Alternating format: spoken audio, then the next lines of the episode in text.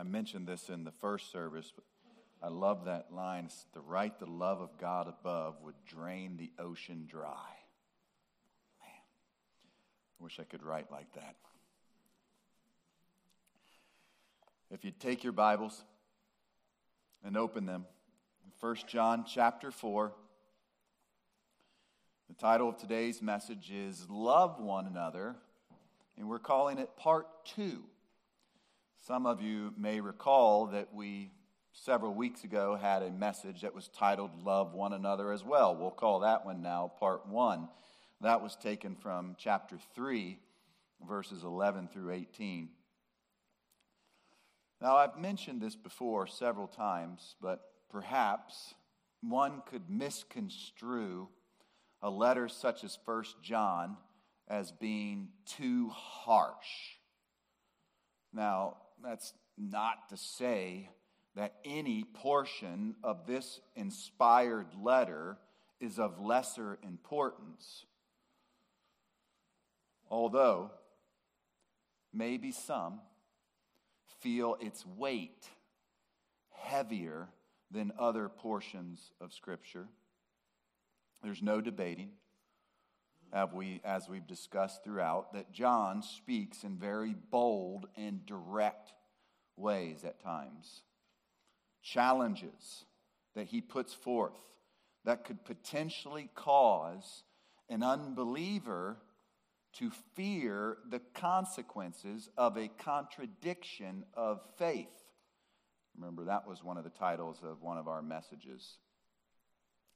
I might add, that's not a bad thing either.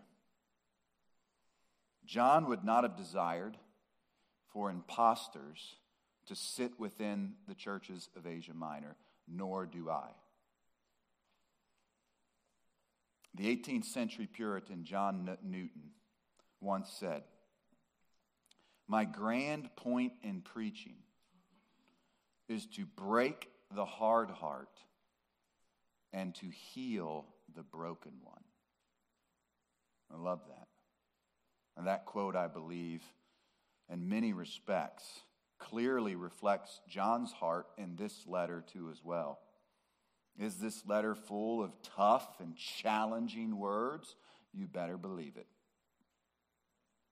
Although those words are intended to challenge the hard hearts in hopes that God might perhaps grant them repentance leading to faith in Christ alone. That would be a good result.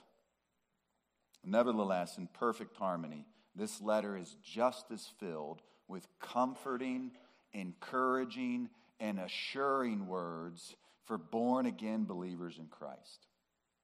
Remember its primary intent. We looked at from chapter 5, verse 13. I write these things so that you may know that you have eternal life. He desired to assure them and encourage them and comfort them. What's more, this letter serves repeatedly to spur us on towards obedience and practicing righteousness, and of course, love. In chapter 4, verses 7 through 12, our passage this morning, once again, John returns to this topic of love. Within our part one message, we ask the question how do we practice biblical love? We answered that with three certainties. Number one, that love is vertical. Number two, that love is distinctive. And then number three, that love is action.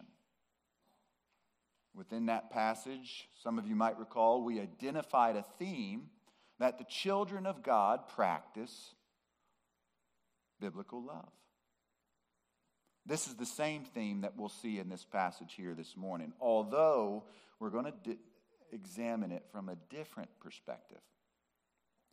We might say a more foundational or fundamental standpoint. Last time we looked at the how we practice biblical love. This morning we'll look at the why do we practice biblical love? You know, it's one thing to understand the how to's in life, be that as it may. It's usually not the how to's that enable us to persevere in life. It's the why behind it all that is the fuel for our fire. It's the why that provides better conviction for rearing children in difficult times. It's the why that helps us to pursue career goals, perhaps when all momentum seems stymied. It's the why that empowers a husband and wife on shaky ground to push forward for reconciliation. It's the why which will inevitably, I believe wholeheartedly, embolden us to practice more love of one another.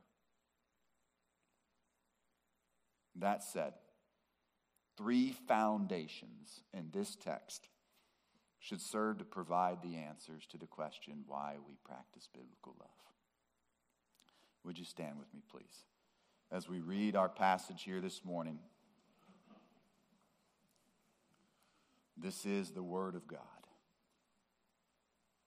1 John chapter 4, verses 7 through 12. Beloved, let us love one another, for love is from God. And everyone who loves is born of God and knows God.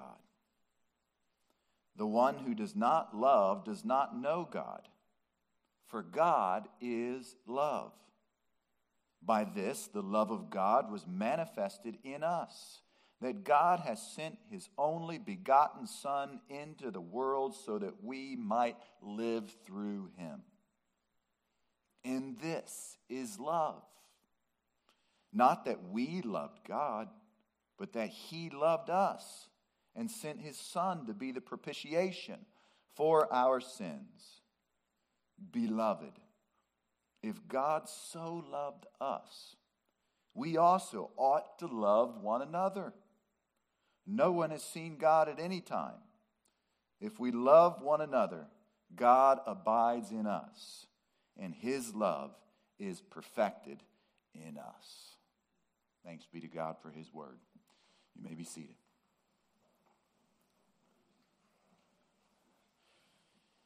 Our first foundation is number one, his nature. And we'll see this in verses 7 and 8.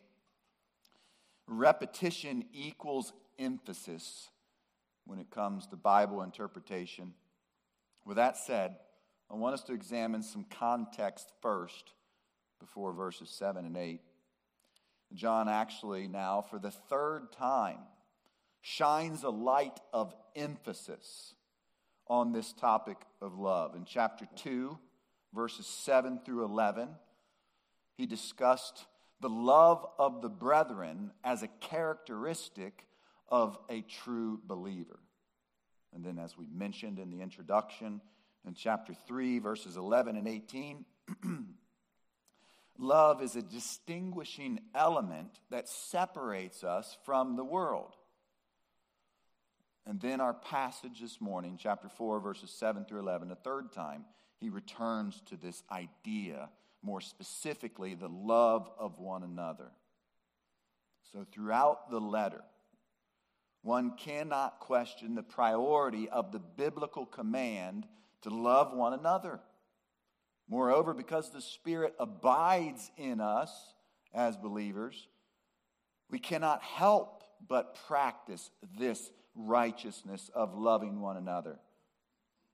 It's this biblical ethic which serves as a testimony to the fact of indeed we being children of God. What's more, we know what it looks like from chapter 3, verses 11 and 18. As Abel was concerned with faith and righteousness in his sacrifice, Cain was more concerned with Abel. It's that vertical certainty that we discussed that emboldens us to drive forward in practicing love of one another. Additionally, we know when practicing biblical love, the world will inevitably hate us. We practice love with truth.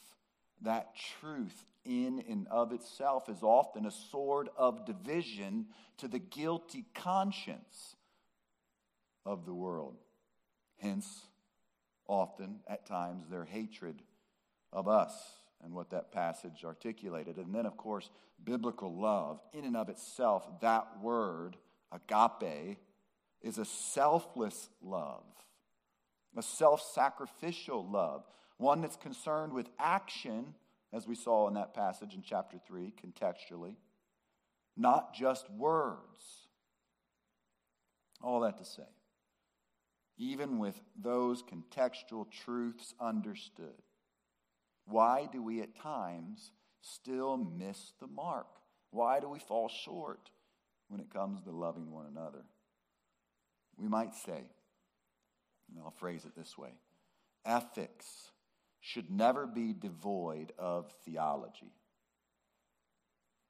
The ethics is the how, and the theology behind it all is the why. John's already communicated the ethics. In our passage here this morning, he'll focus more on the why.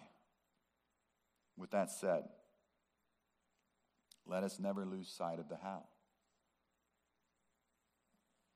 It's a critical piece of the puzzle when it comes to loving one another. We've been commanded to love one another. We should be concerned with what that looked like, what that looks like how it operates in our lives. Nevertheless, my friends,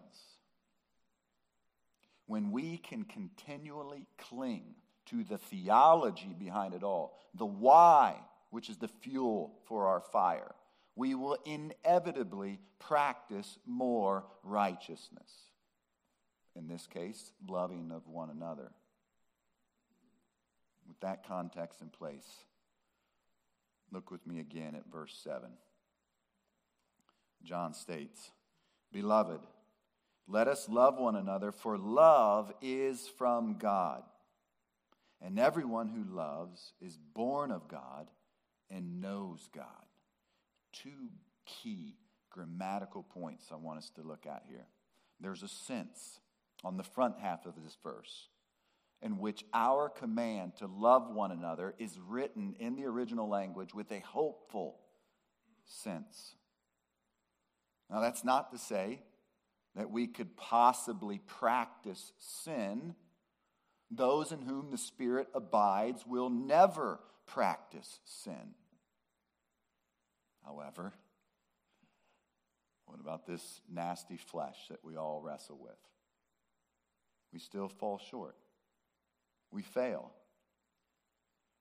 Here's the key in contrast to that hopeful sense, the grammatical sense of love is from God and born of God was not written in the hopeful sense. The mood of the verb is one that creates and communicates a reality. It's certain. It's who and what God is.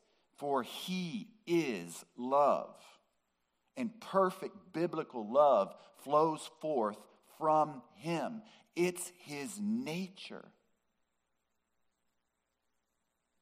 What's more, everyone who is born of God receives this nature, albeit not in a perfect sense we understand our limitations this side of glorification. But here, the voice of this verb is in a passive voice. The subject, everyone who loves, receives the action of being born again. So, question How is that helpful?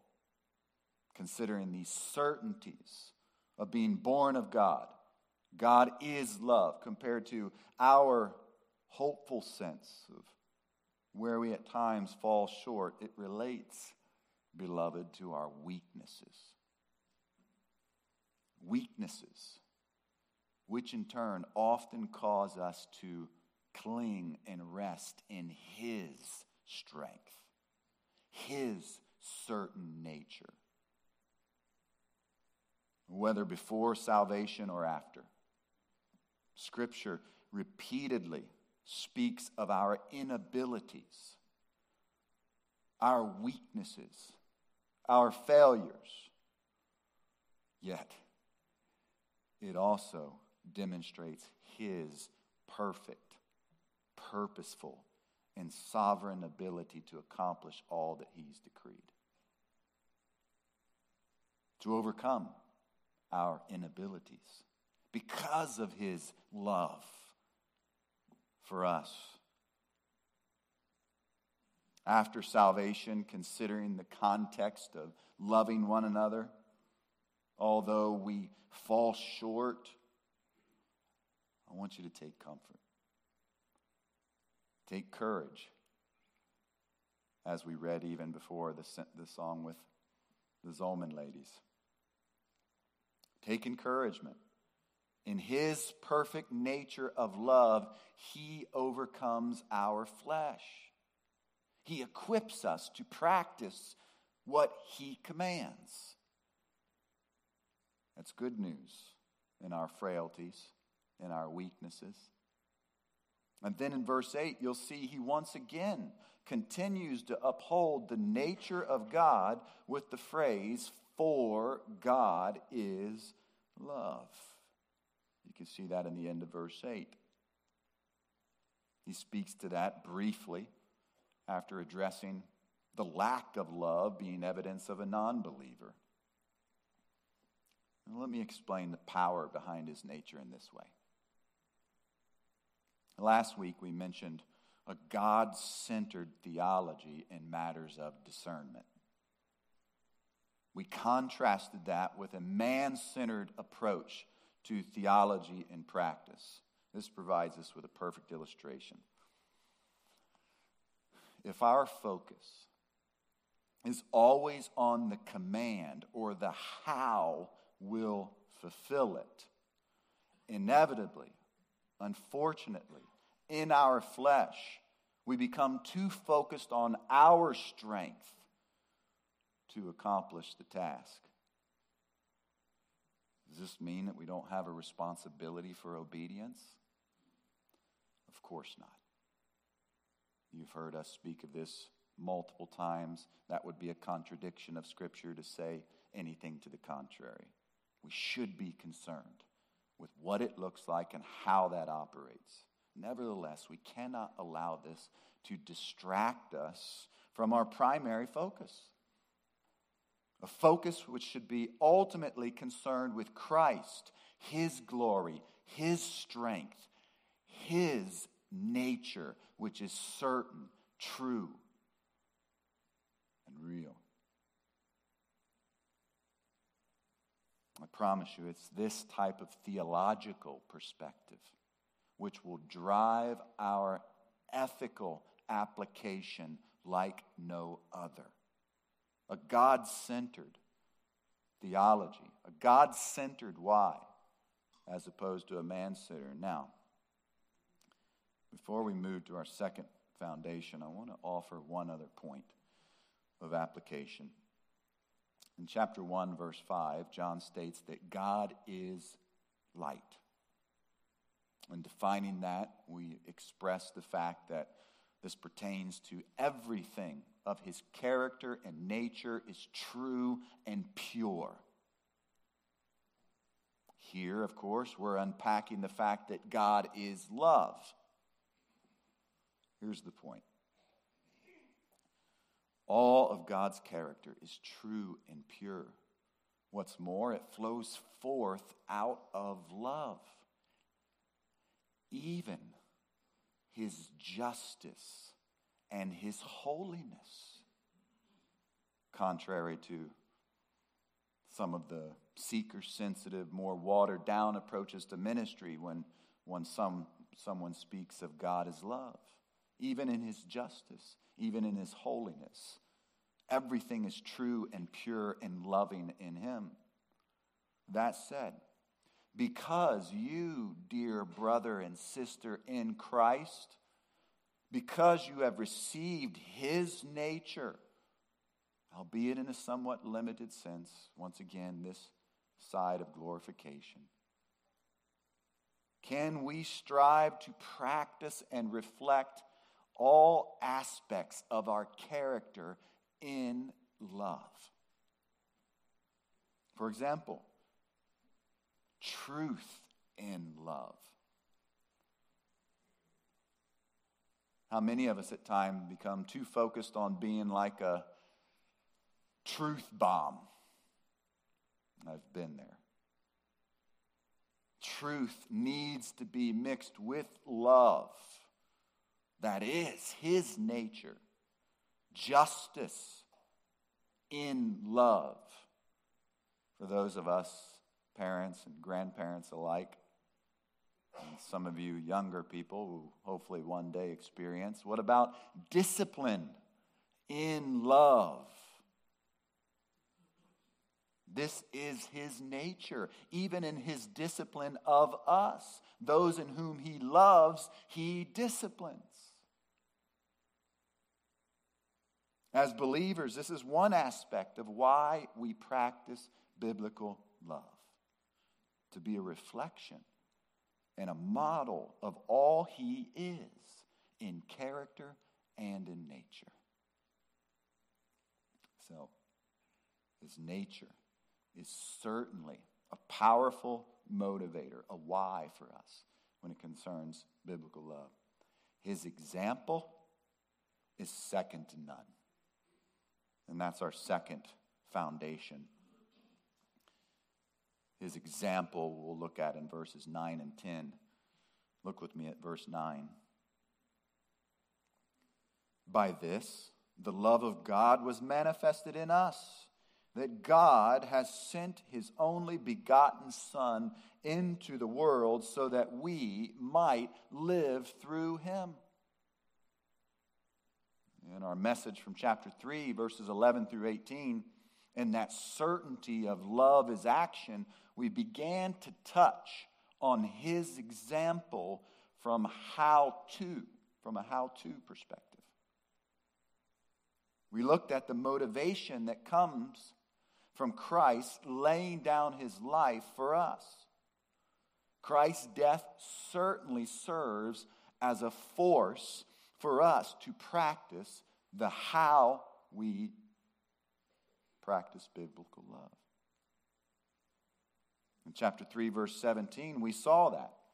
But whoever has the world's goods and sees his brother in need and closes his heart against him, how does the love of God abide in him? One way we practice the how of biblical love, as we looked at and just read again, is by giving something of value to someone in need. We do so not just with our words, but with actions. Now, within this passage, though, John adds to the substance of Christ's example, ultimately providing an even greater encouragement for us on why we practice biblical love. In chapter 3, verse 1, John reminded the churches of how great a love the Father has bestowed on you. Here in chapter 4, verse 9, he reminds them by way of an unmatched, one of a kind, divine explanation. Now, in some respects, all illustrations at times fall short of communicating the substance of everything that is involved. That said, let me give a shot to communicate chapter 4, verse 9, with a simple illustration. All the while understanding that to communicate everything that is meant in the Father sending his Son is difficult to do from an illustrated perspective. That said, God's love for his people was clearly revealed by way of him sending his only begotten Son into the world. Imagine being in possession of a one of a kind, never before nor ever will be equaled piece of human history. And yet, choosing to share its unmatched beauty and unmatched value with many. Not to mention, doing so with individuals that do not appreciate its value, nor desired anything of its beauty. Be that as it may, you gave it up because of your desire for them to know it and to be changed by it. Once again, I don't claim to connect all of what's demonstrated and meant by the Father sending his Son. Nevertheless, what's important for us to see here is the unique and one and only sense of the Son. Even the word begotten, in many respects, does not communicate the original in a helpful sense. The idea is that Christ is the one unique and only one of a kind.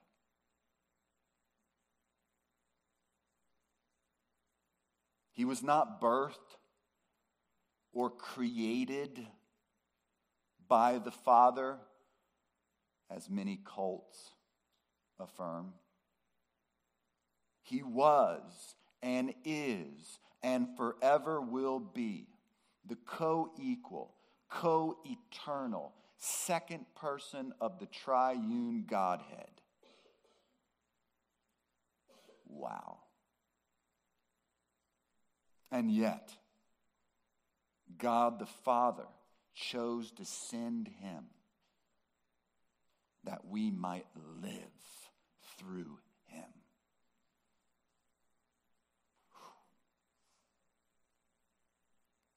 That said, what does it mean to live through him?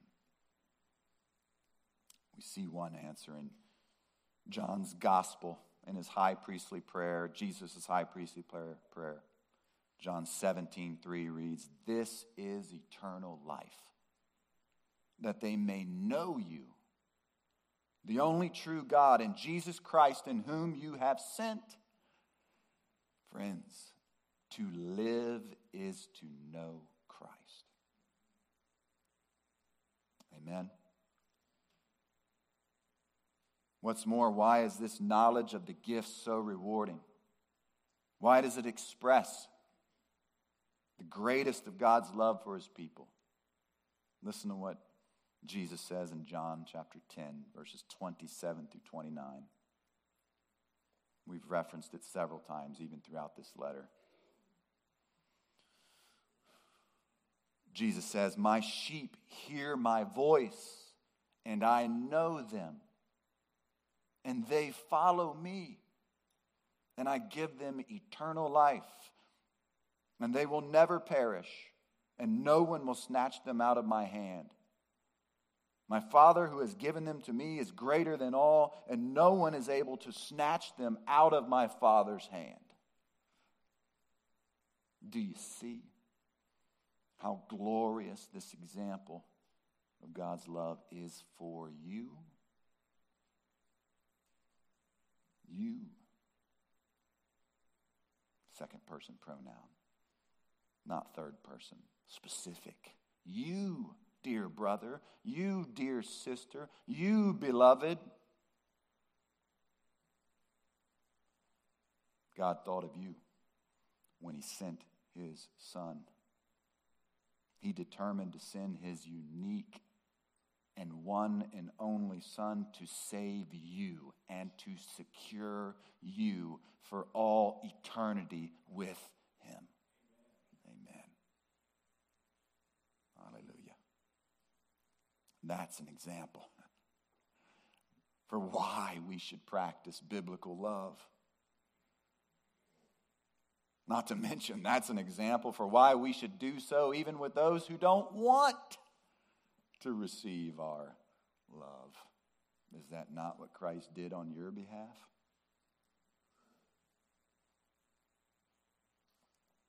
What's more, not only does John describe the Father's actions of sending his Son, he further describes his perfect purpose and price behind his example. Look with me at verse 10. In this is love. Not that we loved God, but that He loved us and sent His Son to be the propitiation for our sins. This is the pinnacle of love. Not that we loved God, but that He loved us. Friends, really.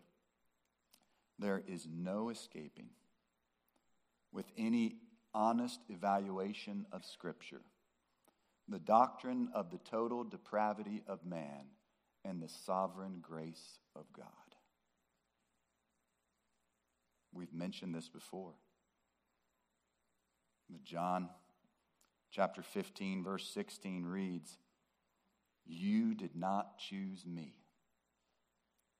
but I chose you and appointed you that you would go and bear fruit. And just a side note, quickly as well, one that's important regarding our desire to not boast in anything concerning this pinnacle of love that He chose you. That choice had nothing to do with him looking down the corridor of time and seeing that you would believe. 2 Timothy chapter 1 verse 9 reads, "Who has saved us and called us with a holy calling, not according to our works, but according to his own purpose and grace, which was granted in Christ Jesus before all eternity. No ground for boasting for any of us. So, how does this divine purpose and love for us before time began? Bolster our commitment to bear fruit, a responsibility to do so, to love one another. What's more, how does this proper perspective of theology, the why behind it all, serve as a lightning bolt in our ethical application, the how to's? Simply stated, if it not for the grace of God, we would not even be having this conversation. We'd still be slaves to sin. We'd still be serving the God of this world. But God, who is rich in mercy, chose you. And this brings us back to our God centered theology and practice of life. It's in this application of biblical truth where we find that lightning bolt. Two words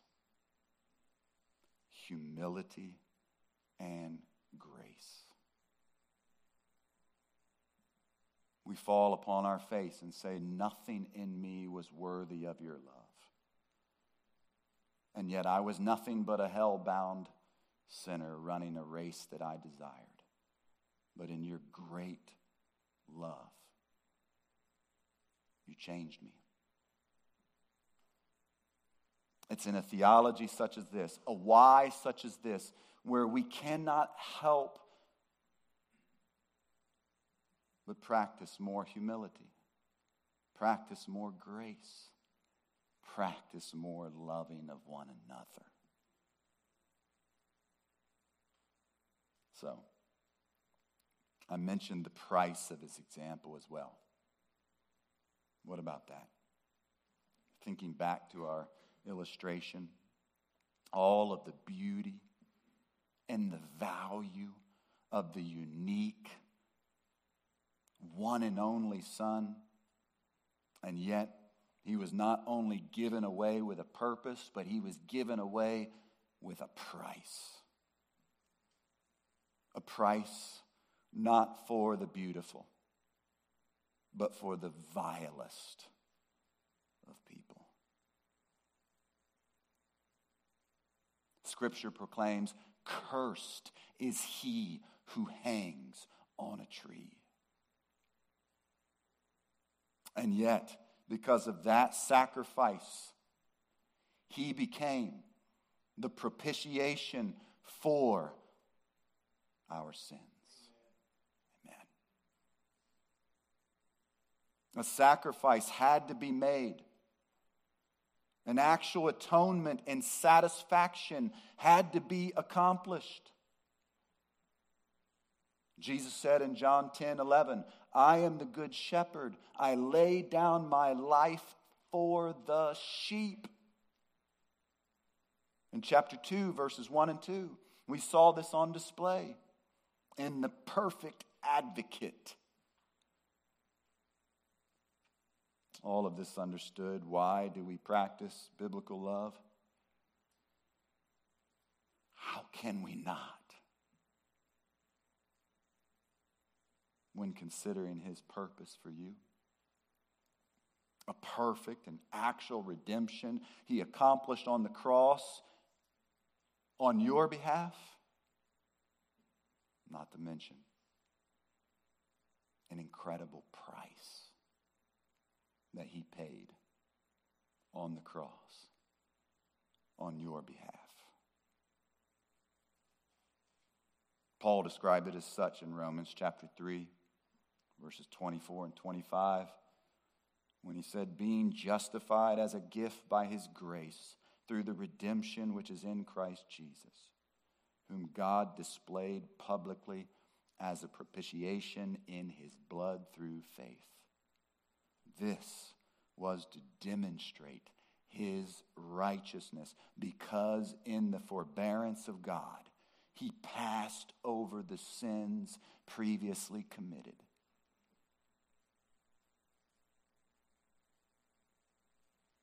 when we think of his example, our why behind biblical love will only increase.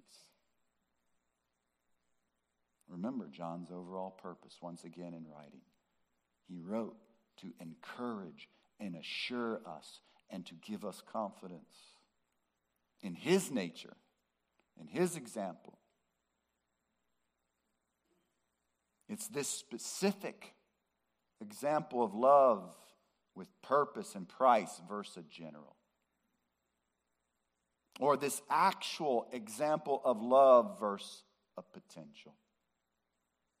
That lends us to a greater appreciation of the why we practice biblical love.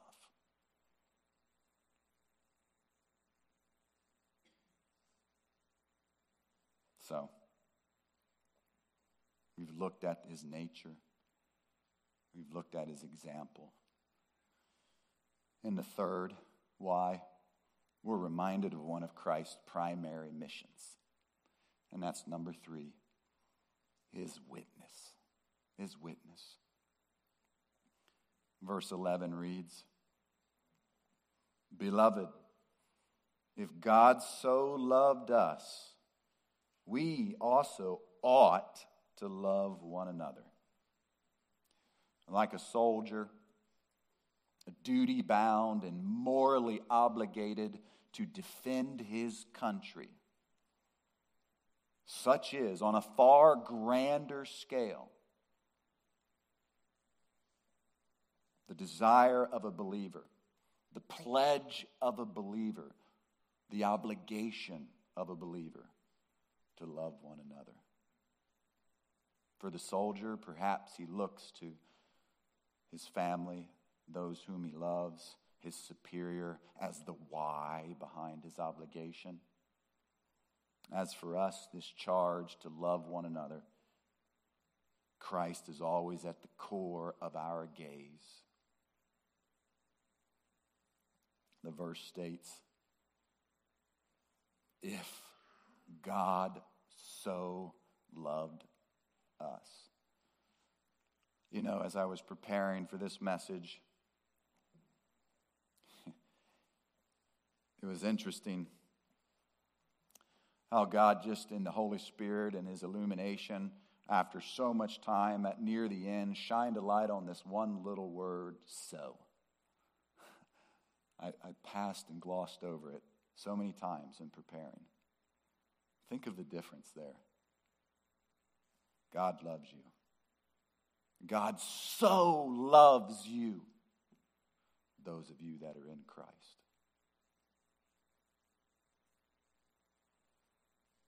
There's an extra emphasis placed on his love for you. Specific, remember, we see this throughout. Not a potential mass of humanity, but his people, his sheep. You know him. He knows you. And you follow him. It's personal. It's perfect. It's effectual. It's actual. He so loved you, dear brother and sister in Christ. And that said, how can we not be indebted to him? That's the sense of that word, ought to love one another. We're indebted to him. And I might add, indebted in a good way. Once slaves to sin, now slaves to righteousness. It's our pleasure to be indebted to the Savior. What's more, in verse 12, he crosses the T and dots the I, if you will when it comes to this third foundation. Look again at verse 12.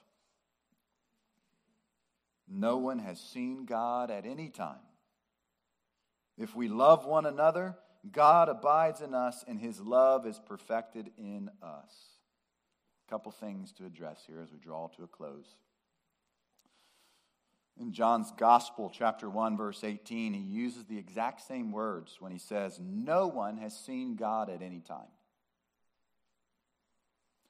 in that gospel, in chapter 20, verse 31, we see the theme of the gospel as a whole. That verse, chapter 20, verse 31, reads, But these have been written so that you may believe that Jesus is the Christ, the Son of God, and that believing you may have life in his name. John, inspired by the Holy Spirit, penned that verse as a theme for the gospel as a whole. That you might believe that Jesus is the Christ. Continuing in that gospel, chapter 17, verse 22 through 23, as we look to connect this dot to this third foundation of his witness we read, The glory which you have given me, I have given to them, that they may be one, just as we are one. I and them and you and me, that they may be perfected in unity, so that the world may know that you sent me and loved them, even as you have loved me. Theologians use a word referred to as Johannine. And that word just, in essence, expresses all of John's writings, whether it be Revelation, his epistle, his gospel. Do you see the overall Johannine connection from his gospel to this letter to verse 12 and his witness and what we just read? God, in his divine plan, is using our love for one another as a demonstration of biblical love, as a witness. Although no one can experience the literal Christ in this church age, they can experience his love through the church. What's more, because God abides in us, He's perfecting that love. He's perfecting it and using it as a witness to the world. I don't know about you, but that's a why like no other. Jesus Christ came. He came to seek and to save that which is lost. Apart from his purpose to glorify the Father, there was no greater purpose that he had in coming was to seek and to save not just the lost, but you.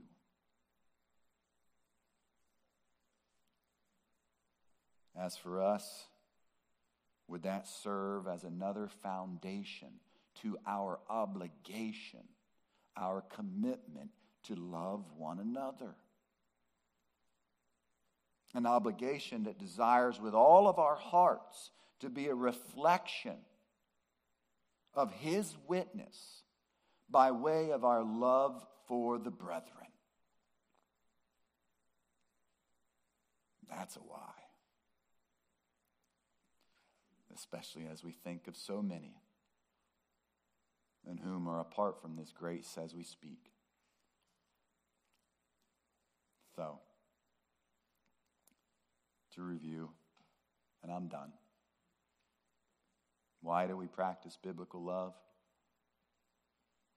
It's because of his nature.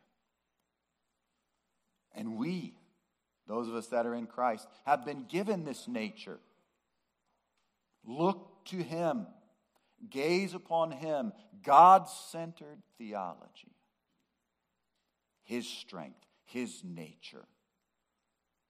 And we will inevitably practice more loving of one another and then His example.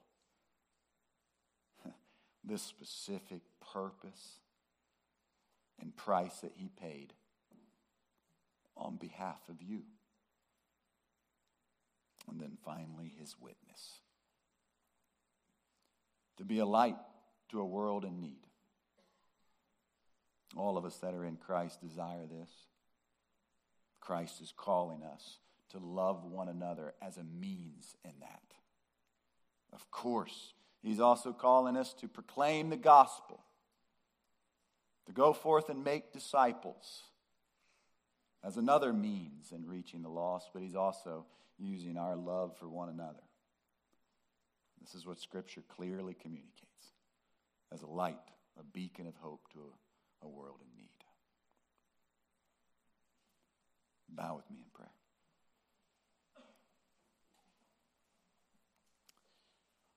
Dear Lord, thank you again for speaking to us through your word. You say, Lord, that it will go forth and not return void.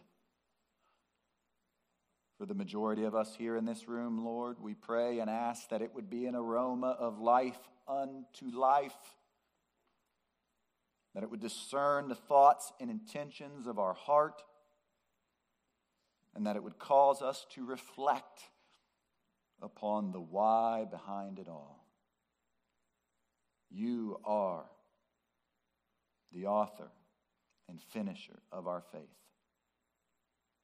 You have indwelt us in the Holy Spirit. You have given us power to perform in your strength what you've commanded us to do.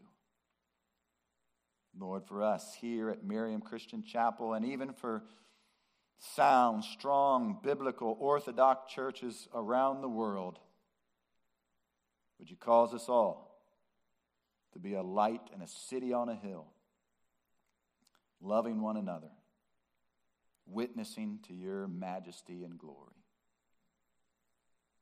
In the precious name of our Lord and Savior Jesus Christ, we pray. Amen.